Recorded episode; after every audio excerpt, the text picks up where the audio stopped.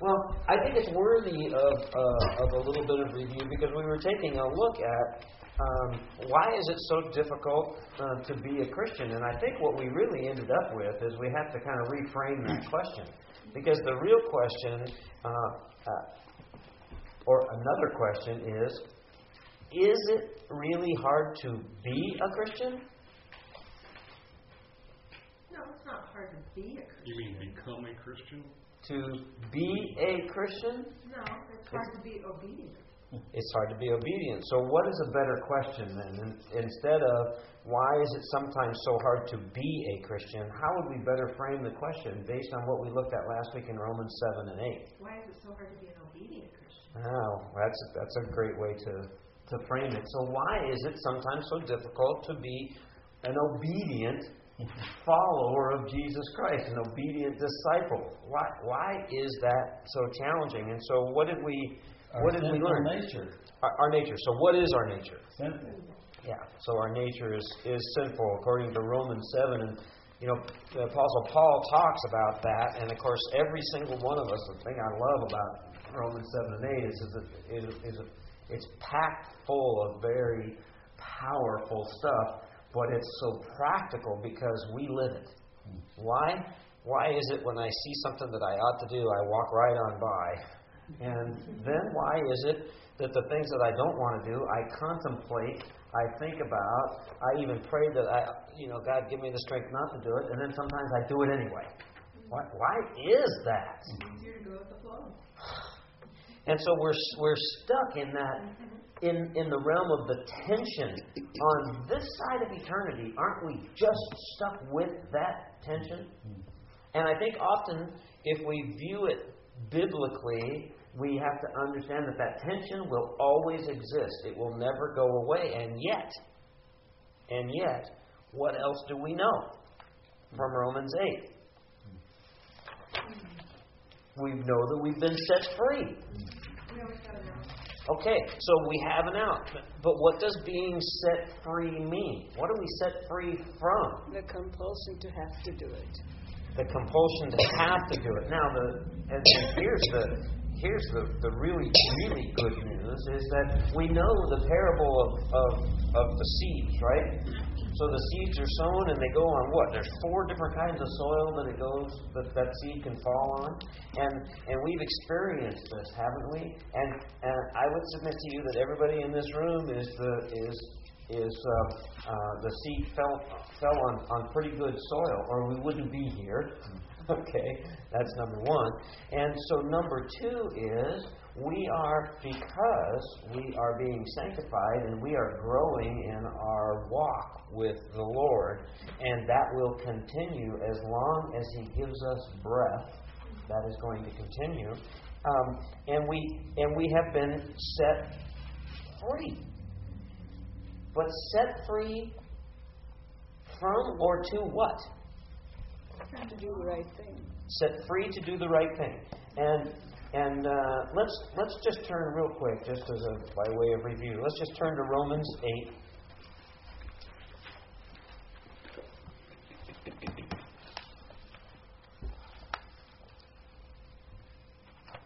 And somebody just read Romans 8 1. Therefore, there is now no condemnation for those who are in Christ Jesus. You could finish all of one if you'd like to. Because food. Huh? Because food. Oh, I thought it said, because of the Spirit of life set me free from the law of sin and death. Okay. I had a little asterisk up there, and I thought that was the next verse. Yeah, they broke it up. So there, therefore, there is no what?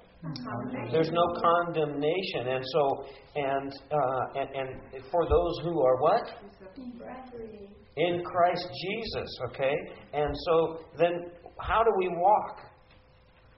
According to the Spirit. According to the Spirit, and not according to the flesh. And yet we live in the flesh. We've got flesh. Okay? And we looked at Romans 8 and we've been studying this for weeks now about about the Holy Spirit indwelling us. And what does that really mean? Because we are so flesh oriented, aren't we? because of that nature that we have and that tension that we have, that we will continue to have, that the Bible tells us we will continue to have, and yet we don't want to sin. We do, but we don't want to. And of course, we know the difference, though. We know the difference.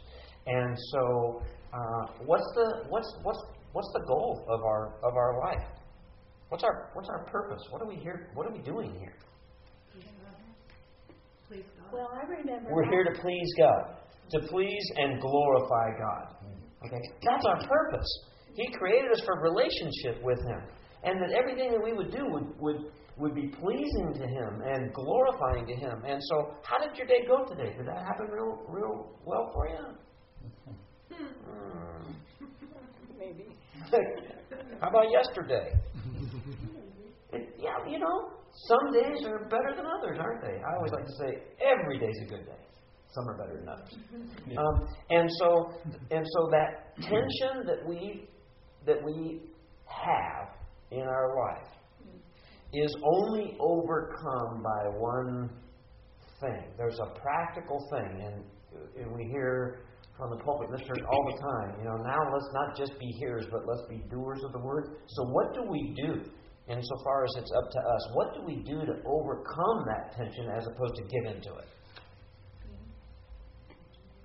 Last Obedience. week you, And oh, go ahead, go ahead. no, I was going to say, I, wrote- I wrote down last week, you said that set your mind on the things of God. Set your mind on the things of God. That's good. Renew your mind, according to Romans what twelve twelve. How often? Daily. Okay, this is where I got to tell you a story. Or minutely. Yes, that too. That would help. I have a practical example of that.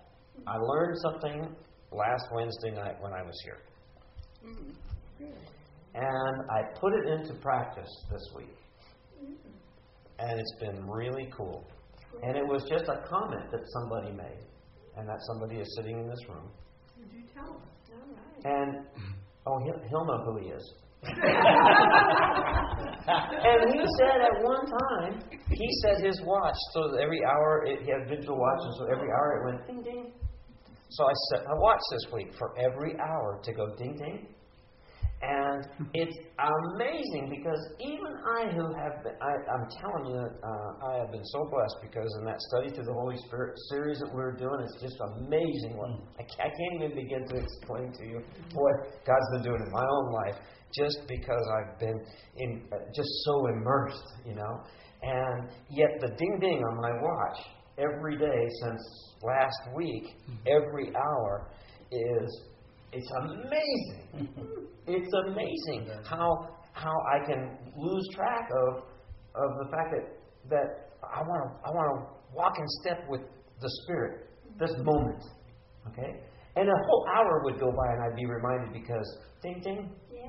and I'm all caught up in what I'm doing, which is okay. It's okay. What I'm doing is okay. Um, and yet it's that reminder. Ah, thank you, Lord. You know, and I don't know how long it's, I'm going to do that, but you know, it was a practical thing that I could do that has just been. I don't know. It seems almost silly, doesn't it? And yet it's not. That works. Yeah. Yeah, I mean, it, uh, it's been working for me. It's just been an incredible thing. It was just a. You have to a yeah, you got to wear a watch, and uh, or you can do it with your iPhone, Scotty. Oh, you got to have a phone. I'm surprised you have a car.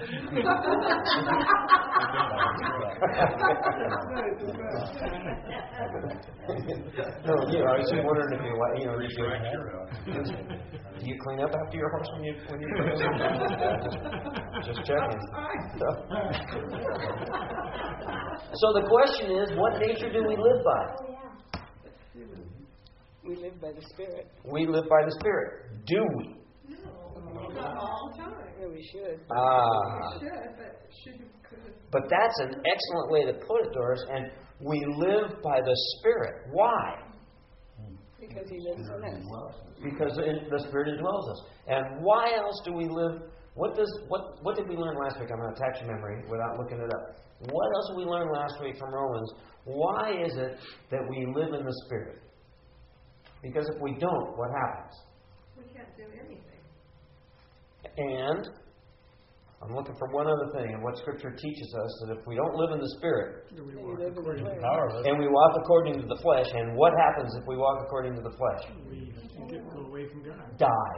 Oh, the Bible says we die because the flesh is death and the spirit is life. And yet, and yet, there's the tension. There's the tension. You know, and so as we practice, whether it's the wristwatch practice, whatever the spiritual disciplines are that we employ in our lives, to be in step with the Spirit, according to Galatians um, 5:23. If we do those things and we put them in practice, God's Word tells us it is up to us by choice. But we can absolutely do nothing. We can do nothing. In fact, we not only can do nothing, um, God says that, that He is love, and without love we are nothing. Uh, so, you know, starting with love, um, it's really important that we make the choice. We make the choice. Because everybody sitting in this room has also had times and seasons in their lives where they were where they were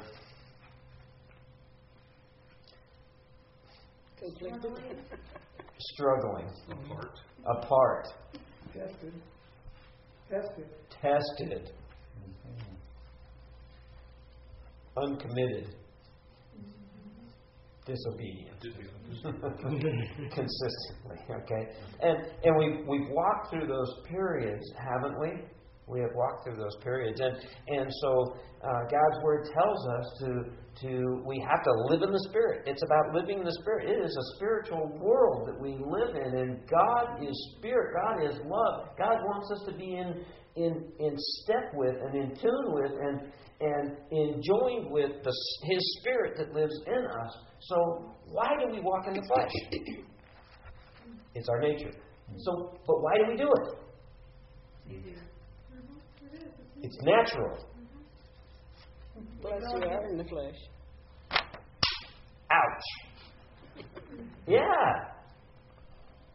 And therein lies the tension. And so, oh my gosh, if that doesn't drop us to our needs in, ter- knees in terms of our need uh, for for for Christ, and, and, and I'm talking 24/7, 365. It is it is uh, it is our responsibility. In fact, we looked last week uh, at Romans, and it said in the NIV, not the not the New King James or the King James. In the NIV, it says that we then have an obligation. Well, obligation is a pretty powerful word. We have an obligation to live in the Spirit, to walk in the Spirit. Why is that? Why do we have that obligation? Because of what? Because the Spirit is in us. Because the Holy Spirit is in us, and because of what Christ did for us. I mean, are you kidding me? I want my I want my life to, to count. And what does that mean? Does that mean that uh, you know everybody's going to remember my name when I'm gone? No, I want it to count for Christ. And so what that means is I, I want to be obedient, even when I'm not. I, I want to be, I desire to be, and I want to please God. And and and every believer I know falls into that into that category because it's oh, I did it again. That's what Paul's talking about here. So it says, you know, become slaves to righteousness in Romans six nineteen. I love that. Slaves of righteousness for the sake of holiness. And holiness is nothing more than being set apart, right? And doesn't God already see us as fully righteous? Okay, so let's just take the let's just take the opportunity every day, and now every hour. You're going to hear this go off in just a few minutes, and it's going it's to go off, and that's the reminder. Ah, thank you, Lord. I'm going to be in step with you right this moment in whatever I'm doing. In whatever I'm doing at the moment, I want to be in step with you, Lord, not with my flesh, because that's what's natural. Is me to step into the fleshly world. And that's and we've been talking about this, and we're, we'll, we'll move on here in just a second. But we've been talking about this in terms of categorizing things. Haven't we put our life in these in, in, in these in these categories? Okay, I go to work, so I'm not at church, and I'm not. I don't have to be spiritual there. I don't have to. Or you know what? I'm at home. I'm the only one that's there. nobody else is there, so I can kind of set that time apart because that's different. That's not true. It isn't true? You're never home alone. Oh. Well, you aren't, because God's always right there with you. In the You're- flesh. You're not. In the flesh, you're home alone. And that's my point. When you think you are, when you think you are, or and when you, I mean, how many times have we heard the old story about having too much free time on your hands? I, I, I love the book of Proverbs. It talks about you know sluggards, um, you know, and they don't do anything, so they have too much free time on their hands. And so guess what? Guess what happens? Nothing gets done. Well, nothing gets done, but the stuff that does get done tends to get done badly. Oh.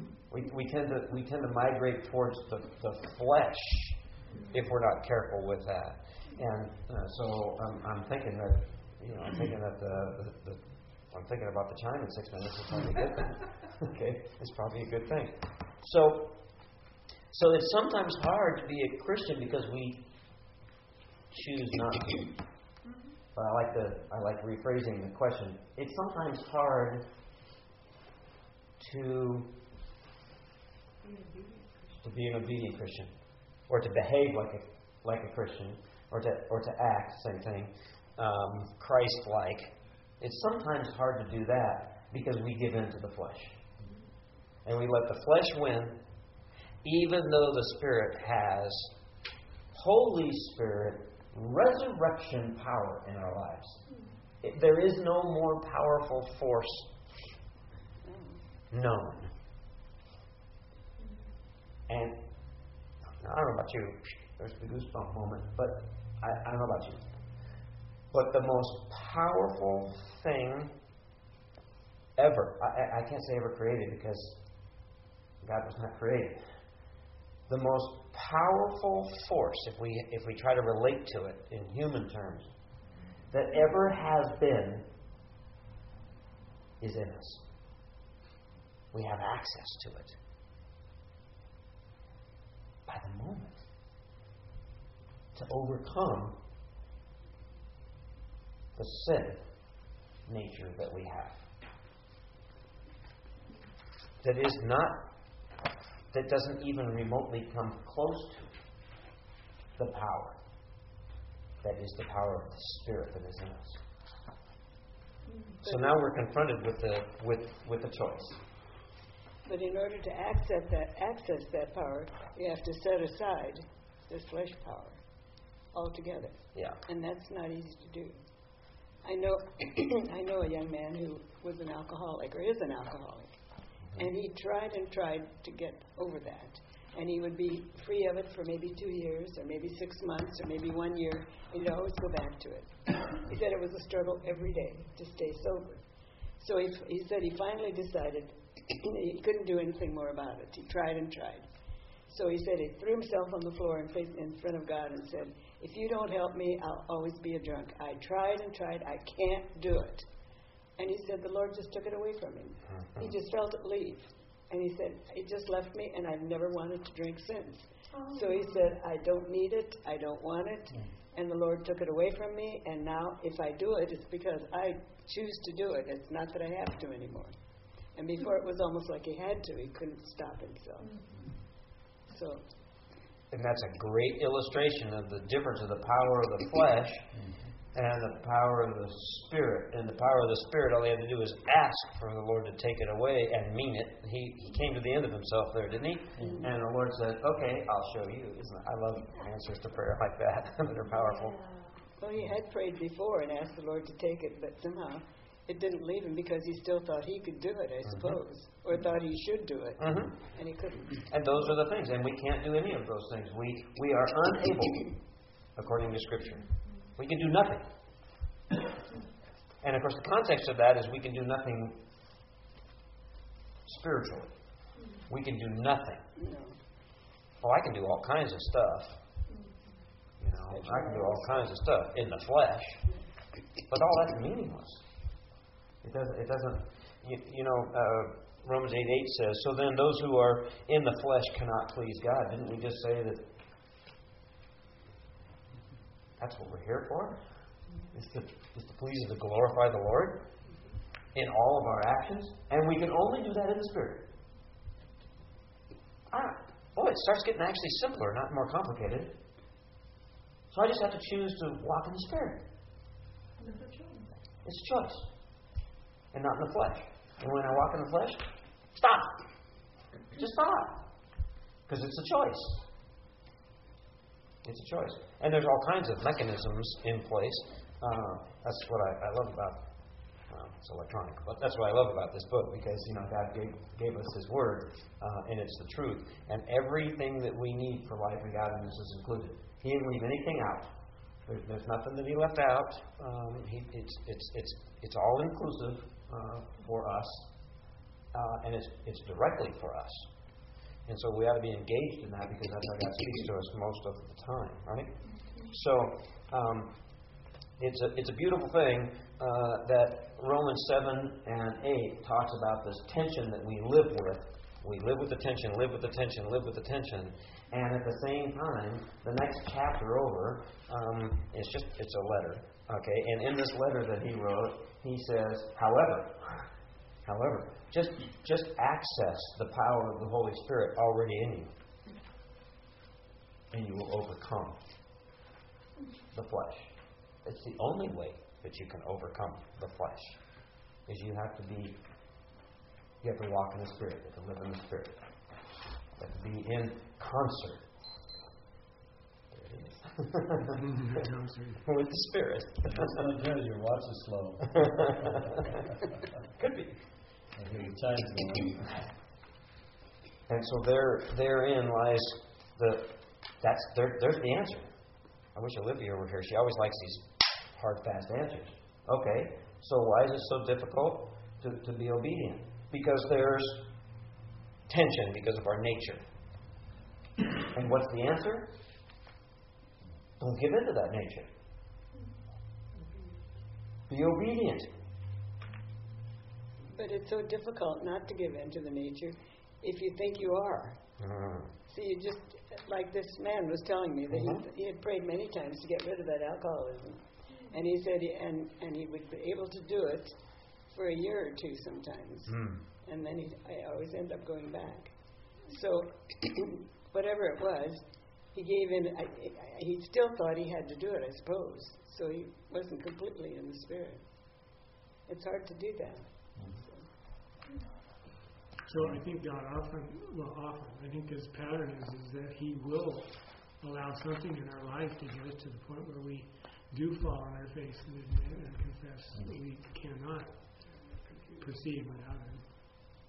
You know, that's I, I I love. Um, uh, you know, I'm, I'm I'm pretty well aware of the of the of the 12 step program um, in AA, and I uh, I like the Christian 12 steps more than I like the secular AA 12 steps, only because um, they don't point you to Christ in AA; they point you to power.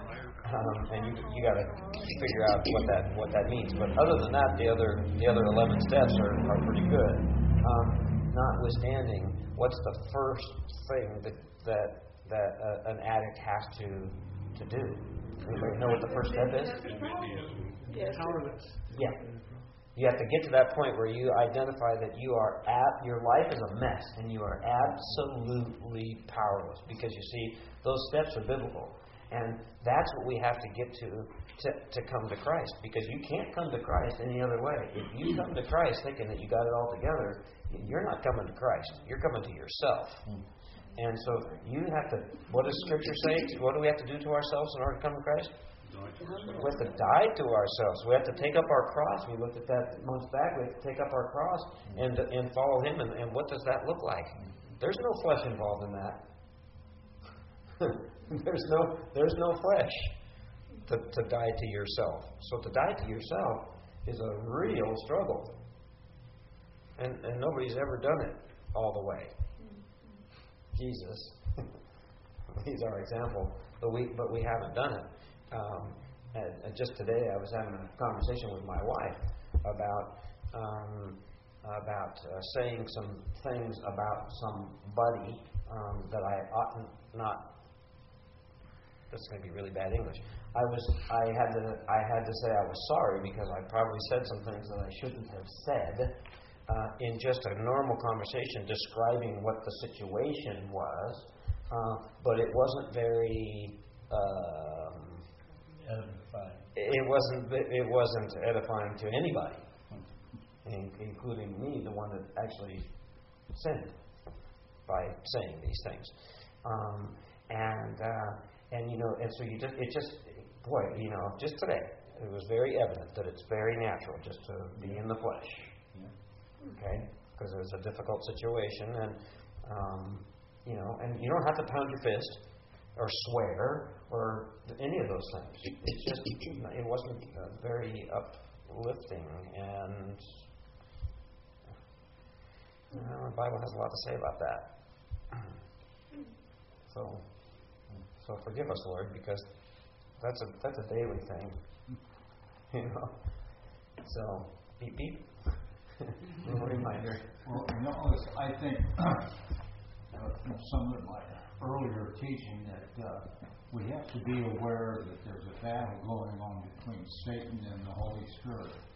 Satan knows he can't take us away, but he knows he can discourage us, and that that's where the I mentioned last week the importance of our focus has to be on the Holy Spirit because he, he wants to discourage us. Satan does in any way possible. I'm sure there are a number of stories that could be told in this room about an attack from the evil one when things were going really, really well. Know, it was a classic example of Job. I mean, he kept being attacked, and yet he he, didn't waver. You know, he could have very easily. I think many of us probably would have. At least I I don't know how I would have handled. it. Again, God only gives you the grace to handle the situation when it comes, not to think about it as what you would do if it, if you came to that spot. Yeah. Amen. So we'll be in step with the Spirit, and then we'll ask ourselves the the the uh, first part of this question second, and that is: so how do I live my my life for Christ, or what does it mean to live my life for Christ? So if if what we're here for is to glorify God in our relationship with Him, to honor Him, to glorify Him forever. Okay? If if that's the case, the forever part is easy because once I'm not here, I can get rid of the sin nature because He's already promised He's going to take it away. So absent the body, present the Lord. Whew, thank you, Jesus. Okay, I mean, thank you, Jesus. I'm looking forward to the day where I don't have the tension. I don't know what that's going to be like because I only have understood tension, um, but I, I can understand it intellectually, and and um, and of course on faith we we know that that's where we're going, right? We're going away from the tension, and that's going to be a good thing. And so so what does that what does that look like? Meaning to live my life for Christ. What does that look like? Kind of like uh, Sally here, who uh, dances in church. Yeah. Oh, there you go. No, no, it, just the freedom that you have to do that uh, expresses your love for Jesus. I think. Mm, Amen. That's true. Absolutely, amen. There's one that is a physical manifestation of of what it means and what it looks like to live for Christ. Amen. Mm-hmm. And what else? I I think it goes back to you know your whole core of the, the fruit. I think sometimes as, as Christians, we, with the best of intentions, we want to we want to look like Jesus, talk like Jesus, and everything. So we create a list of all the things that we're supposed to do and not do. It's, it's very external, and then we try our best to live up to that standard, right? And and what you're saying and what you said through the fruit of the Spirit is, is really we're kind of focusing in, in a weird way that's still self centered. Mm-hmm. And, and what you've been saying the last few months and even the last two weeks here is if we focus on the Spirit, sometimes we're going to do things uh-huh. and we're going to go, How, where did that even come from? Yeah. How, and it was just Spirit led. It was, you react a different way. you you have a different attitude, you have a different response, and and you almost are watching yourself, and you catch yourself and you go, oh, wow, Wow. and you're almost like, where? I, I can't. Was that me? Was that me? Right? That right? Where did that come from? Because we're really focused on the spirit, mm-hmm. and we we give the freedom, and and that's where where events happen in our life where where you're almost literally spirit led. And, and and it could be dancing, but it could be in conversation. It could, could be, oh man, I shared my faith and I had never done that before. It just came out. or or I was very patient and I've never been that way before. Or you know, and, and that's where um, if we're focusing on the right person, uh, God God go ahead. I was thinking about I do when I do that, and I don't want to be out there doing it all the time for show or anything. Really, I feel led by it from time to time, but it's just the response that I get. It's such a blessing to me. I cannot tell you to greet people as I go out there. But last week, the blessing I had was that I had taken the hands of a couple of little girls Mm-hmm. and they smiled at me so pretty like when I got outside. When the little girl come up she didn't really even know me but she put her arms around me and mm-hmm. hugged me. And I just said oh thank you Lord. I just feel so blessed you mm-hmm. know so I don't know if you don't want me to do it just let me know or to give my life history no, we don't. We don't mind the one, but we've decided that it's good that you only have a birthday once a year. They were carried away like Kirby said. but that is, but Yeah. But Sally, that is freedom.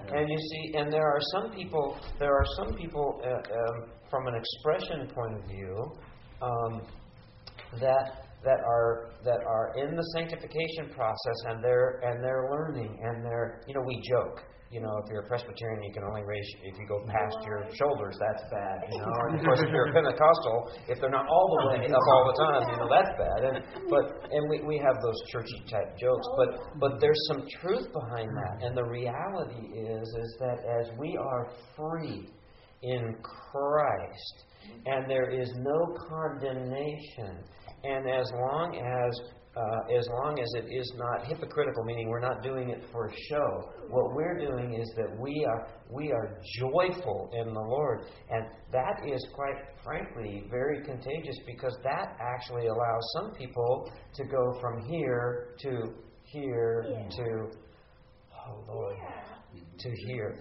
and that freedom is very powerful, and you can be just as free what, without raising your hands. Mm-hmm. And yet it's it's a heart condition, and yet those things God will use. And so, and that is as, as long as it is edifying, it's good. If it is edifying, it is good. And that's why we shouldn't use words that aren't edifying because it's never good not to edify people.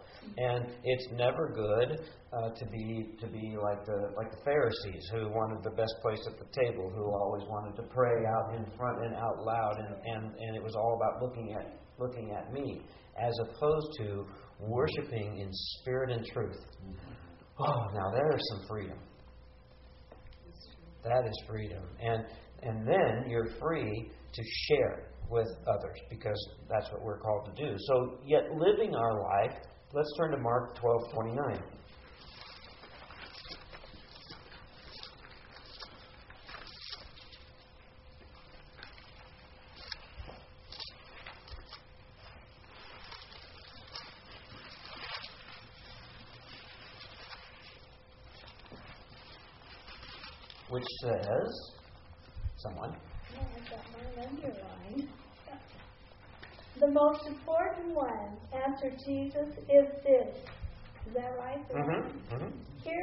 Israel, the Lord our God, the Lord is one.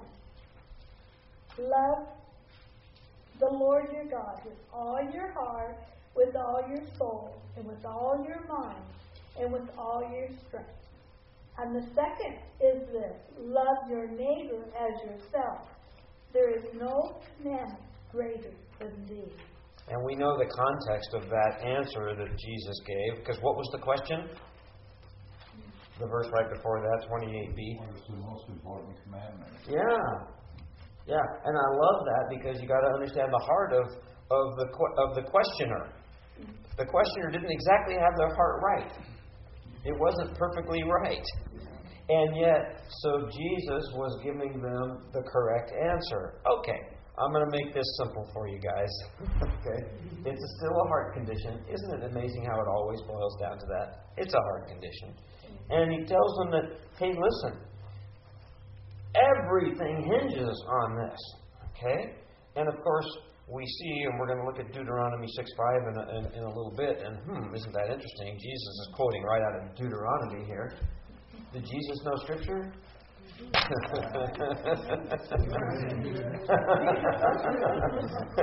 well, then there's that whole there's that whole uh, divinity humanity thing that's that's going on during this during this period, you know, and it's a it's always an interesting article, and I've read some interesting books on that. But uh, notwithstanding, Jesus knows the Scripture, and he's quoting Deuteronomy, and he says, "Oh, love the Lord your God with all your heart, with all your soul, with all your mind, with all your strength." And the second, it's a love who? That's everybody. Who's our neighbor? Everybody else. Okay? All right, so then, you know, how do I live my life for Christ? How does that how does that passage of Scripture relate to answering the question, how, how I live my life for Christ? Well, you have to have the love of God in your heart to do that. Mm-hmm. And the Holy Spirit has to empower you to do that. Mm-hmm. Without the Holy Spirit, there, you can't do that. Amen. Okay. And so, how does this relate to to what's the focus? God is focused. Holy Spirit. Yeah. And what's He telling them to do? Love. Love, love, love, love, love. And when you get done doing that, then go ahead and love, and love, and love. And so, what does love look like? You know, the Bible's full of, of, of these descriptions and these and these and these stories. And, and, and, and you know, Jesus was here, and, and you know, you want to you want to see what love looks like. Well, just start in Genesis and end in Revelation. It's all that's what the book is. It's all about love. And um, and so he's telling them because they had this this question, you know, they had this question that wasn't motivated exactly correctly. Uh, their motivation wasn't as genuine as it might might have been. And yet Jesus told them, okay, focus on these things. What would be the natural outcome if you just spent 100% of your time focusing on loving the Lord your God with all your heart, with all your soul, with all your mind, and with all your strength? You would automatically love your neighbor. it's almost like the second one isn't necessary, although it is necessary because Jesus said so. And yet at the same time, we've been looking at the fruit of the Spirit in, in weeks past, and so and you can't chase after the fruit of the Spirit. It's impossible to chase after the fruit of the Spirit. It is not possible to chase after that those one nine fruits. It's not possible. It's an outcome. It's an outcome of what you said. What does it? focus. You use the word focus. I said lots. Pin me down to one thing. Marvin, you said that we need to focus. That was And as we five do, minutes ago. as we do, that's right. That was like, that was almost an eternity, huh? Five minutes ago in terms of our, our memories. Okay, and uh, and as long as we're on that topic, let's let's look at John, the next one, and we're going to go through these uh, on, on the list here. Let's look at John 13, 34, and 35. Because Jesus is going to is to speak again.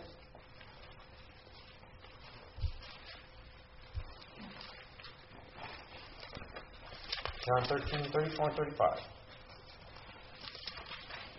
You know, I'm, I'm wondering here that scribe that came to Jesus and asked him what was the most important commandment. Um, Jesus said, "You're not far from the kingdom of God." That's what Jesus said. And I'm just kind of wondering whether the scribe at that point was really trying to to uh, please God and seek God and come to God, and he was having trouble. And he was trying to uh, clarify in his mind which direction to go or whatever. But Jesus was giving him such a high thing, and the more he would be seeking, the more he would be realizing he there's no way he can love that way, so that he'd eventually come to to acknowledge that he needed forgiveness and, and Jesus. And uh, so I was just maybe that's reading between the lines. I don't know. I, I, I think that, you know, Jesus obviously, uh, everything he said was profound. Right. There wasn't one thing that Jesus said that wasn't profound. And so, you know, God speaks, we should be listening, right? And so, uh, and so he says, well, I'll, I'll tell you what. Uh, and he's just, he's giving him so much value in, in so few words in terms of, of where his heart was to where, where uh, the Lord wanted his heart to be. Okay? And so, and as he as he approached this question, um, uh, it, it's a it's a pretty profound answer, because I, I don't know about you, but uh, you know the Bible is replete with all kinds of instruction for us, because in our minds we're kind of complex. we we put that on ourselves, this complexity, um, and yet uh, Jesus broke it down pretty simply, and I'm thinking that, that if we spent the rest of our days and the rest of our time just doing this, what Jesus said, um, uh, now, now don't do this, of course. Uh, you probably wouldn't. You wouldn't have to have access to the Bible if you were in a jungle or if you were on a if you're on a shipwreck. and you were out uh, with with a with a, a, native group of people that had a new group of people that had never been discovered before, and you learned their language and you knew this. Um, if you focused on this, if you just focused on this, and you had nothing else, and you were empowered and you appropriated the power of the Holy Spirit to do this, I wonder what that would look like. It's profound. We could spend the rest of our days just focusing on loving the Lord our God. And all this other stuff would come. The fear would go away. How do you have time to be afraid if you're focusing on, on loving the Lord your God with everything you've got? Hmm. We just have a lot of distractions, don't we? Yeah, Robert, you know, in 33, the guy responds and he says, to love your neighbor, to love God and your neighbor is more important than all burnt offerings and sacrifices. This is the same guy who asked the question. So I think Jesus is acknowledging that, okay, this teacher of the law is getting it. He's starting to get it. He's starting to get it. I mean, this is a teacher of the law, and all of a sudden he says, You're right, Jesus. It is more important than sacrifices and burnt offerings than the law. So I think Jesus is, is, is, is, is he's affirming him. I think he's affirming mm-hmm. that, yeah, you're getting it. Mm-hmm. You're coming along. And remember, in his mind, what was he thinking about?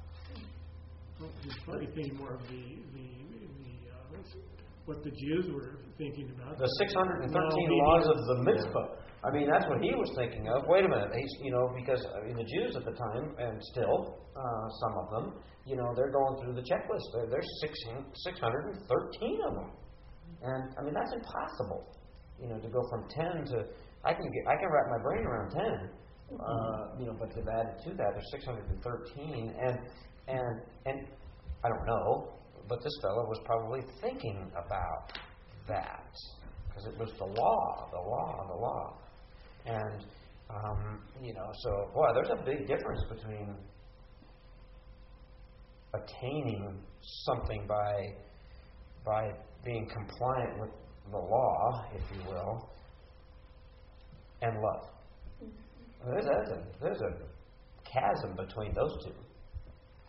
Just a chasm. So, in terms of living our life, uh, and I think you're right, Richie. I think this guy was it, it, there. There there was affirmation there, and I think that he was saying it's okay. Do do this because every, everything else, all all 611 of the other ones that are probably in the back of your mind, buddy.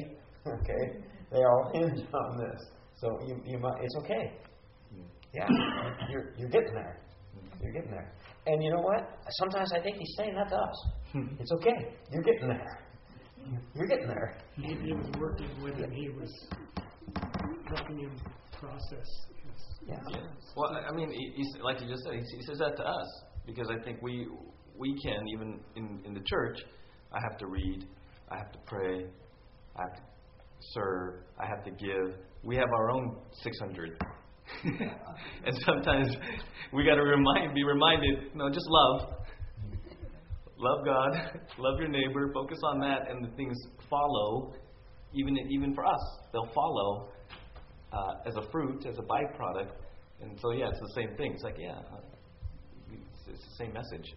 Yeah, it's, it's, I I love our, our, our most recent study because nowhere in Scripture does it say, um, uh, does it tell us to pursue um, these these uh, these fruit that are manifest in our lives. It never tells us to pursue those fruit. It tells us that the fruit of the Spirit are. So, so as we are in tune with the Spirit, as we are walking in the Spirit, these are the things.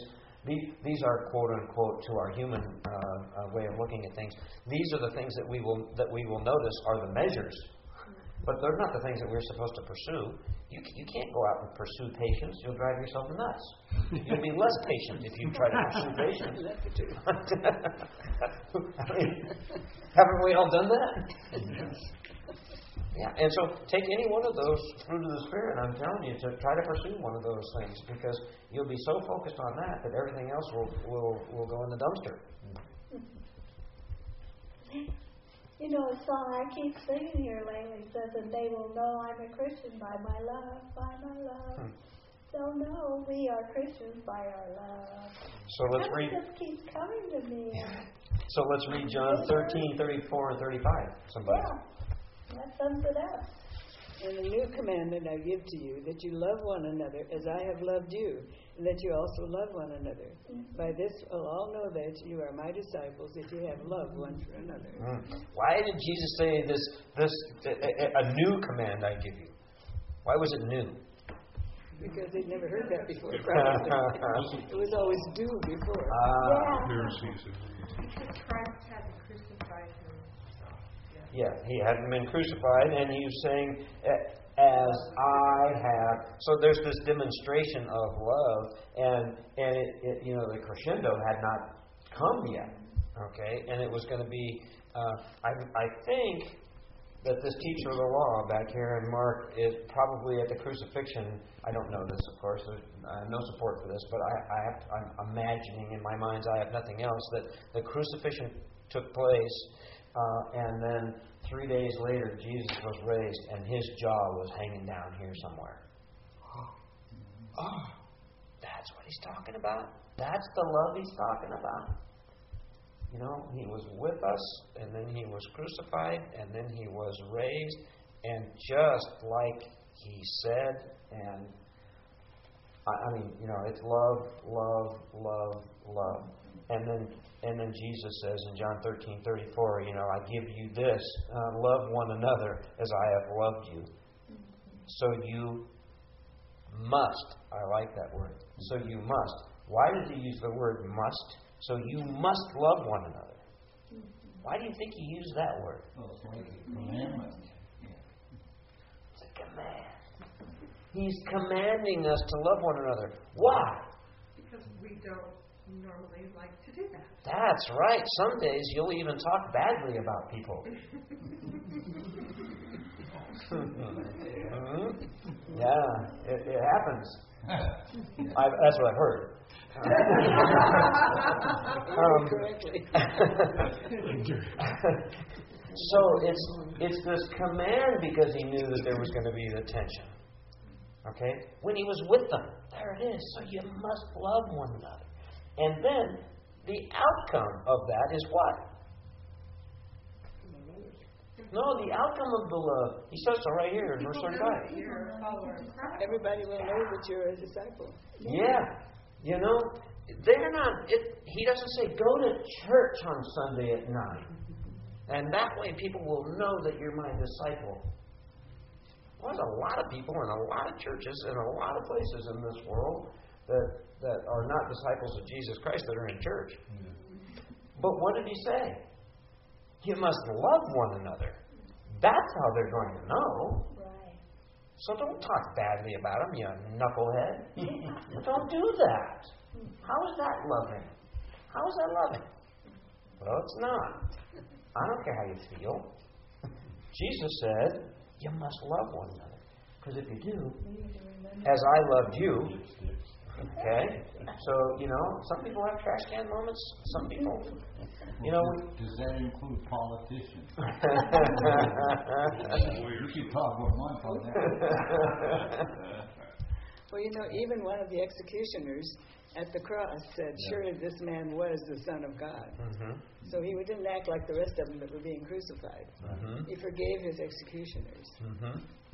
And so that was that was displaying real love there. No question. And, and speaking of that level of forgiveness, what did what did what did Jesus say um, in terms of of a demonstration of forgiveness? Father, forgive them. Father, forgive them. Are you kidding me? Do you- what they did to him? Yeah. Well, and you know, the Roman guards had to have talked among themselves and said, this guy hasn't done anything wrong. Why are they, you know, they had to have. They had to have been talking amongst themselves and watching and seeing his reaction. There's there was a um, somebody asked me a question over Good Friday, Easter weekend. They said they're reading the Gospels. If you read the Gospels, it says uh, when Jesus was crucified that the, the robbers reviled him. And then in another Gospel, you have the conversation with the thief on the cross. And, and they were wondering about that because they were wondering, oh, how is that? How come there's two different versions of, of that incident? And so I studied it, and, and uh, as related to what you're talking about, um, some scholars believe that that, that that was actually two incidents. It's two separate. When Jesus was first crucified, first went up, everyone around reviled him, including the robbers. But perhaps because of his reaction and his words, one of them repented and understood who he was. So it was actually two separate instances but based on his reaction and what he said and did on the cross, one of them had a change of heart. And that's where the second one. So. Makes sense. Mm-hmm. Yeah, it's interesting because um, you know one of the things I love about the Bible is, of course, you know it's it's uh, it's been published more than any other book in the in the history uh, of, of of the written word. Uh, number one, and it's been studied uh, more than any other book. If you could put the hours of study that have gone into books, which is impossible to calculate, uh, I, I just wonder what that would look like on, on a scale. You know, it'd be skyrocket for the Bible compared to anything else because all the other stuff leaves you so. Eh, you know, I mean, uh, I mean, even Islam in the in the Quran, they don't really. It's it's not the same uh, as as Christians that, that, that really study God's word. Um, and yet, it's interesting um, how much biblical illiteracy there is still. you know, it's, it's kind of kind of interesting. So there's that's a paradox that that is, uh, I mean, shame on the church actually, um, in in some ways. But but uh, but it becomes quite personal because you have to choose to, don't you? It's just like you know being in step with the Spirit. But that's also with reading the Bible. You might read it one time, you're not getting anything out of it. Then five years later, you read it again, and you're like, Whoa. wow. Oh yeah, happens all the time. Mm-hmm. That's called sanctification. So, um, you know, I see things different. all- it's- Well, that's why you said that because it's happened to you, hasn't it? yes, it has. Yeah, of course, of course, because we're never in the same place. You know, God's working on us, and so we're growing, and and um, you know, we see things very differently um, sometimes than we did in in the past. Um, how about Matthew sixteen twenty four? We alluded to this just a just a few minutes ago. If somebody is there.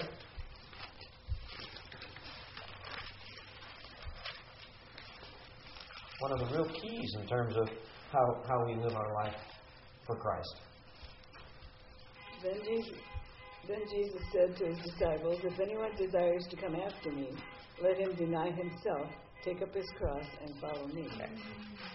I love that scripture. I use it on a regular basis, and, and maybe it's just as uh, it's, it's a reminder to me. I'm not sure, but is that you? so Somebody's car horn. Now that's somebody that's really interested in being in step with the Spirit. Is their car alarm to go off Also, every hour? it just won't stop. Um, so, so this uh, we, we looked at this in, in great detail some weeks back um, in terms of denying uh, ourselves, and, and that denying ourselves uh, means means what? Denying our flesh. Deny our flesh. And what do you have to do to the flesh in order to be a disciple of Jesus Christ? Crucified. You crucified. We are crucified with Christ. We are dead. You realize that? In the flesh, we have we have died, not are dying. It's it's past tense. It's okay. sin is done. Yeah. So it's past tense. So we we must die to ourselves. Amen. How are we doing that? Day by day. you can only do it one day at a time. Well, actually, sometimes it's even less than a day. Some people have to sit there and watch every hour. You know what I mean? It, it gets that tough sometimes. But you know what's interesting about that verse, and I know we studied it a while ago. Many of us look at that as is wh- what's your initial reaction when you read that verse? Emotional reaction. well, it's like, oh, I have to. Like it's like oh right, victim. It's like some horrible thing. Mm-hmm. Right. What if that? Read that in the context of marriage. Mm. Yeah. Of I mean, if, if you love someone and you're gonna commit to being married to them, what you're really saying on that marriage, on that ceremony is, hey, I'm dying to myself. I choose to deny myself out of love because we're back to love. See, we, we often see this as some horrible sacrifice, some miserable thing, and and the truth is, wait, uh, I, can't, I, you know, okay, let's uh-huh. get married, Nadine. I'm going to deny myself daily. I'm going to take up my cross because I have to. Yeah. Right? I mean, it, it's it's interesting how wherever we where do we pick that up? And I know the context of the cross and everything like that, but but if, if the greatest commandment is love, then we're sort of joyfully, willingly, lovingly picking up that cross because we do it in some relationships on this planet. We understand self-denial. I mean, if you if you've been a parent, mm-hmm. right? You're getting up all hours of the night. You're you're denying yourself. You're self-sacrificially loving your kids. We, we we know that at some level, but it's just interesting whenever we talk about discipleship, we we make this a very heavy thing and we forget the whole love part. It's because of that word. Should have used a different word. Maybe he got lost in the translation. Well, he, does. he does use different words more or less in uh, Matthew 11, 28. Come to me, all those who labor and are heavy laden, and I will give you rest. Take my yoke upon you and learn from me, for I am gentle and lowly in heart, and you will find rest for your souls. My yoke is easy and my burden is light. Mm-hmm. Amen. I Amen. it's not that difficult. Yeah, and You have him with you no matter what. And, and we do tend to make these things heavy, don't we? When when and it that, and, and it robs us of our joy. That's that, and that's and, and quite frankly, that is a that is a tool of the enemy.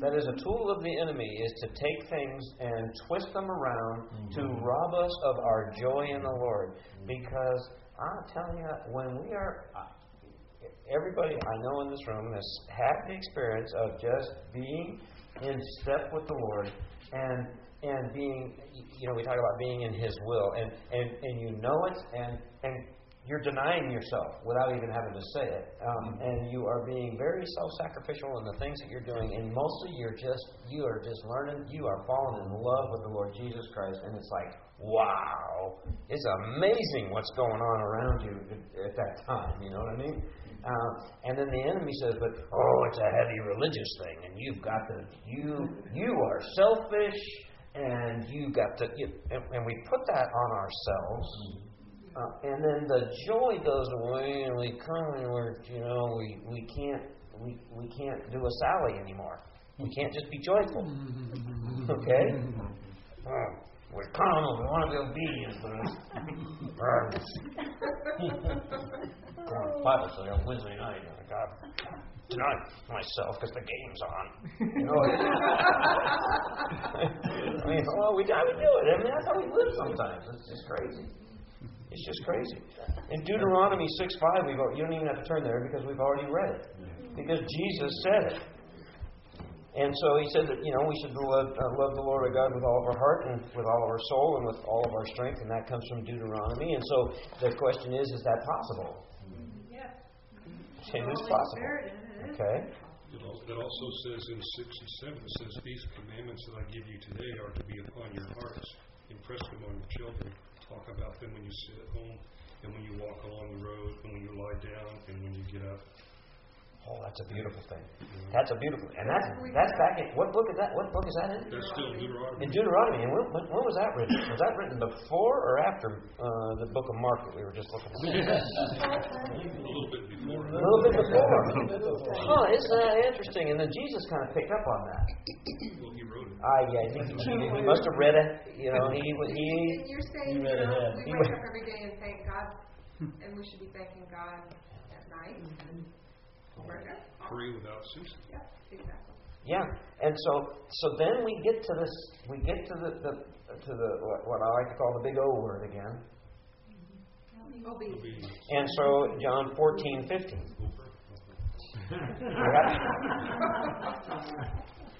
Because we, we have to we have to turn there and we have to read it. It's very short.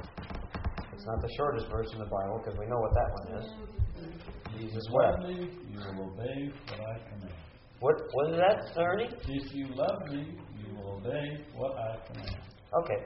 And somebody else have a different version? This- I don't know what that one is. If you love, oh yeah, if you love me, keep my commandments. If you love me, keep my commands. That's the New King James. Uh-huh. Um, and so uh, and so that, that that is what? If you love me, you keep my commands. What is he saying? Obey. Okay. Okay. What if I want to. You will though if you love him, you want to.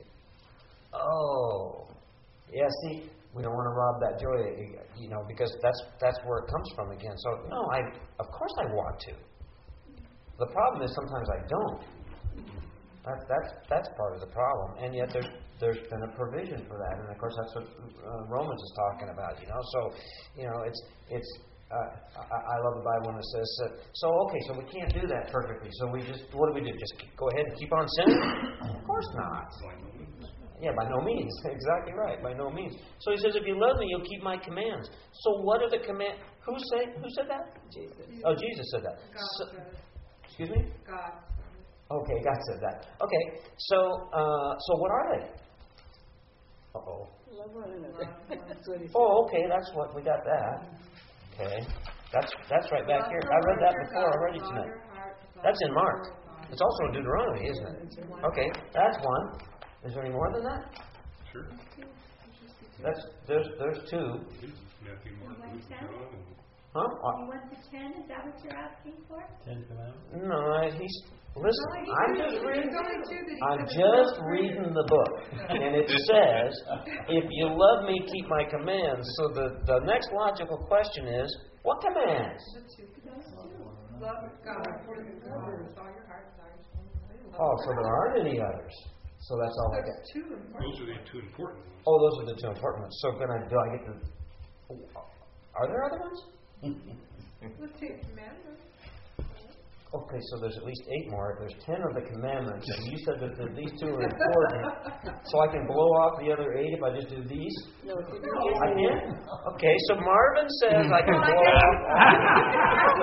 argue because we're not under the law anymore. Get that on tape. Okay, so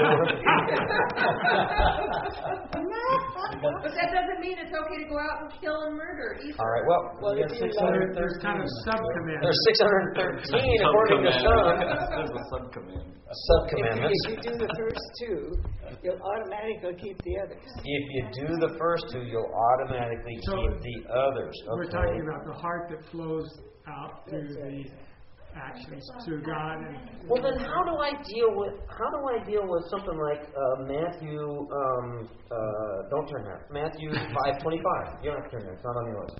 How do I deal with that? That says, hey guys, uh, if you got uh, in Matthew five twenty five, he's talking to believers uh, that are having a dispute, and essentially uh, that scripture is saying, hey, settle these matters quickly amongst yourselves.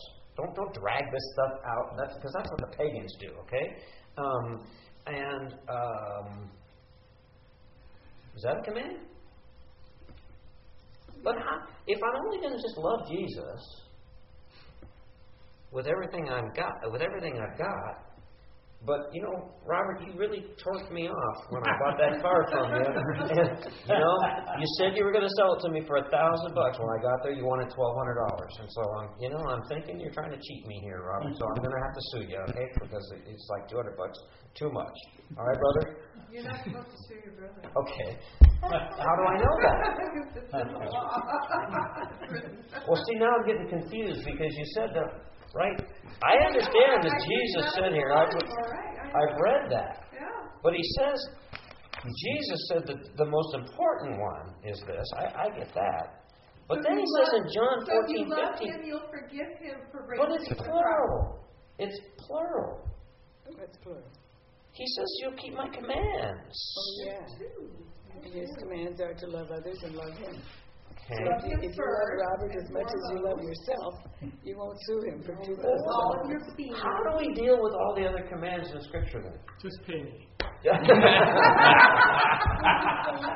You can write a check out. Don't throw in a spare tire. okay, that's right. Well, That's a two hundred dollars fair time. I don't know about that.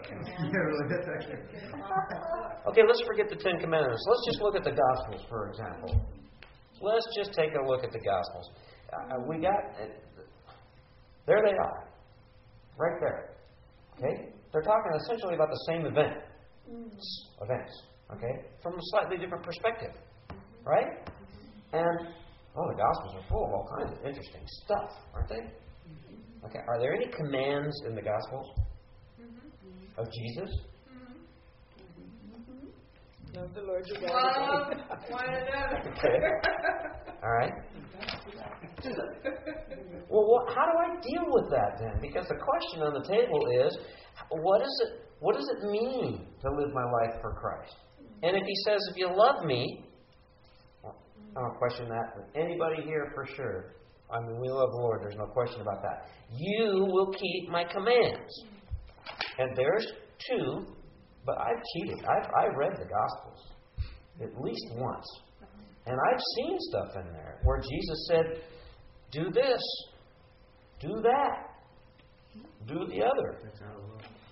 Huh? It's out of love. It's out of love. Okay, so that's our motivation.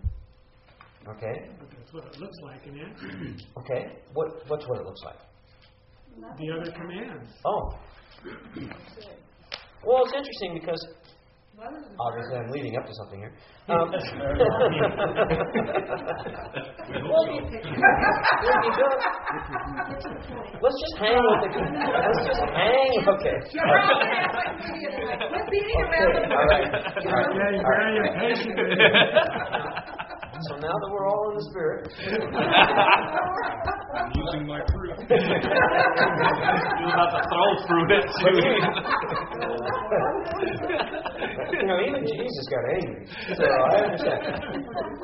So depending on how you, what your perspective is in terms of how, how you quantify these things, um, in the four Gospels there are either there are either uh, somewhere between 35 and 50 commands of Jesus, plural.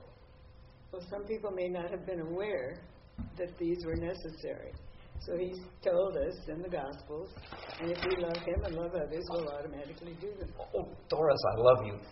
See, when did Jesus when did Jesus say this in John 14, 15, if you love me, keep my commands? What was going on historically as relates to that book right there? Well, it was time for him to go and leave them. Yeah. And to go to the cross. Yeah. Had the Gospels been written yet? No. How about the rest of the letters in the New Testament? No. I love that. Okay, because guess what? here's Jesus who left and said he was going to, as a guarantee, he was going to send the Holy Spirit, the Counselor, and all, and God wrote all of these quote unquote we call them books, they're really letters. He, he, he had the, the Holy Spirit wrote these and used men and from different perspectives and used their personalities and so forth. And yet it was the Holy Spirit that penned all of the entirety of of the scriptures, and we, we believe that, of course, because it's true. It's true if you don't believe it, but we believe it. And so here it is. Jesus says, If you love me, keep my commands. And then he spoke, he was speaking to that one guy there. Mm-hmm. In Mark, yeah. he was speaking to that one guy there. I don't know who else was there. Yet there was a whole bunch more people that were going to learn a whole bunch more stuff because Jesus was speaking to his boys on a real regular basis.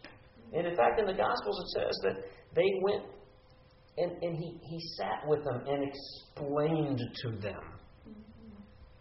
Okay? He explained to them. Well, I'm sure he was explaining to John. Um, and, and that's and then the Holy Spirit helped John write these words for who? Us. And so, and so we got these commands. And of course, not to disappoint you, um, uh, here's a list of 38 commands in the Gospels. Um, here's a list of 49 uh, because when you evaluate whether it was a command of Jesus or not, it, it, anyway, there's a list of 49. I like all of them, frankly. Uh, and then you can take the, the then you can go to some of the more obscure. Uh, I wouldn't even call them scholars because they're not really scholars. Um, um, and uh, uh, in the New Testament, um, there's a there's a list that's floating around that it, it's true. Uh, I don't like the group uh, that this came from uh, per se, but it's but they are biblical New Testament commands, not necessarily of Jesus, and they broke them down in terms of things that the Bible says to abstain from, things to avoid, things to ask, things to awake to, uh, 74 things that, are, that, that start with B. Be exceedingly glad, be reconciled to a brother, okay? And they broke them, they, and it's really, I have to, I have to get rid of the, the list because it's from a, it's from a group that isn't real great. but forget the group for a moment. Uh, the list came right straight out of Scripture. There's no editorial here, and there's no theology here. It's just a list that they broke down, and I love it and it talks about the things that we're talking about in terms of how to live our life for Christ. And, and we have to be really careful, don't we? Because we've heard here many, many times that you can't, it's not a checklist item. You can't just go through the list and say, okay, so today uh, I'm going to be merciful uh, as God is merciful. Okay? Uh, check, did that one. Uh, because I'll tell you, it would, it would take you all day to go through and check a box. Okay? Because there's a thousand and fifty of them here. Okay. Now, there's a thousand and fifty things that are on this list. So you got to be careful about the to-dos here. Okay? Because if you're going to to-do all this kind of stuff, you're not going to be loving the Lord your God with everything that you are. You're, you're not going to be taking at heart value what Jesus commanded us to do. You see, because you're right. The rest of these things will be an outcome, but they're not an outcome. That's not good enough. Because what if you don't know? That's why he told the people that to instruct them. Or tell you. Okay? Mm. I find that really interesting because in our culture, we're quite literate. And a lot of households, a lot of Christian households have lots of Bibles. lots of Bibles. Lots of Bibles. You go into some cultures, there is no Bible. There are people that are going to be Christians and they are going to they are going to live the Mark passage and the John 14, 15, if you love me, you'll keep my commands passage, and they will never have had the opportunity to see one page of Scripture. Isn't that interesting? And yet, in our culture, and in most of the civilized world, um, we we have Scripture, and it's being translated into a lot of languages where they don't, and, and maybe one day they'll finish that. I'm not sure. So I find it really interesting that we have this opportunity in the church in the Ojai Valley in 2014 to have this discussion about uh, what does it mean to to uh, to listen to Jesus' words here about loving the Lord your God with everything you've got uh, and to follow His commands uh, and uh, and and we have an opportunity that other people don't have. It's called Scripture. Well, everybody who's a Christian has the Holy Spirit. That's right. So the Holy Spirit is our teacher. That's correct. And He will teach anyone who doesn't know something if they're if they want to know. Is there more responsibility for those that do mm-hmm. have the Scripture? Mm-hmm. Amen. And that's my point. So my point is, is that here we are. What does it look like? What does it look like to live our life for Christ? It looks like Christ. It looks like Christ. And for those of us that have the opportunity, every believer is filled with the Spirit all the way. We know that biblically. We can't get any more. He's given us everything. All we have to do is how much of Him do we want? We have to appropriate all of what He's already given us, not ask Him for more. And so, with that, He has given us the tools in our culture, and it comes with a tremendous amount of responsibility. And we, we sometimes forget that. And we can forget that right here in our own little community. We can forget that. Because, you know, there are people that have already made up their mind that the whole Jesus thing, forget it. Okay, they, they have hardened hearts. Um, uh, uh, or they just have been so busy in their life they haven't given it much thought. There, there are all kinds of different people out there, and yet we've been given Scripture, and we have been given the opportunity, the privilege, and what Scripture says, the obligation to be immersed in Scripture so that we know what the commands are. Because eh, to the extent that we do, it's not that the Holy Spirit couldn't. I'm just saying that God has given us this gift of Scripture so that we can be engaged in it and He can speak to us through it and can accelerate. That's why we're here. Otherwise, we would be somewhere else and we would be somebody else. Okay? But we're not.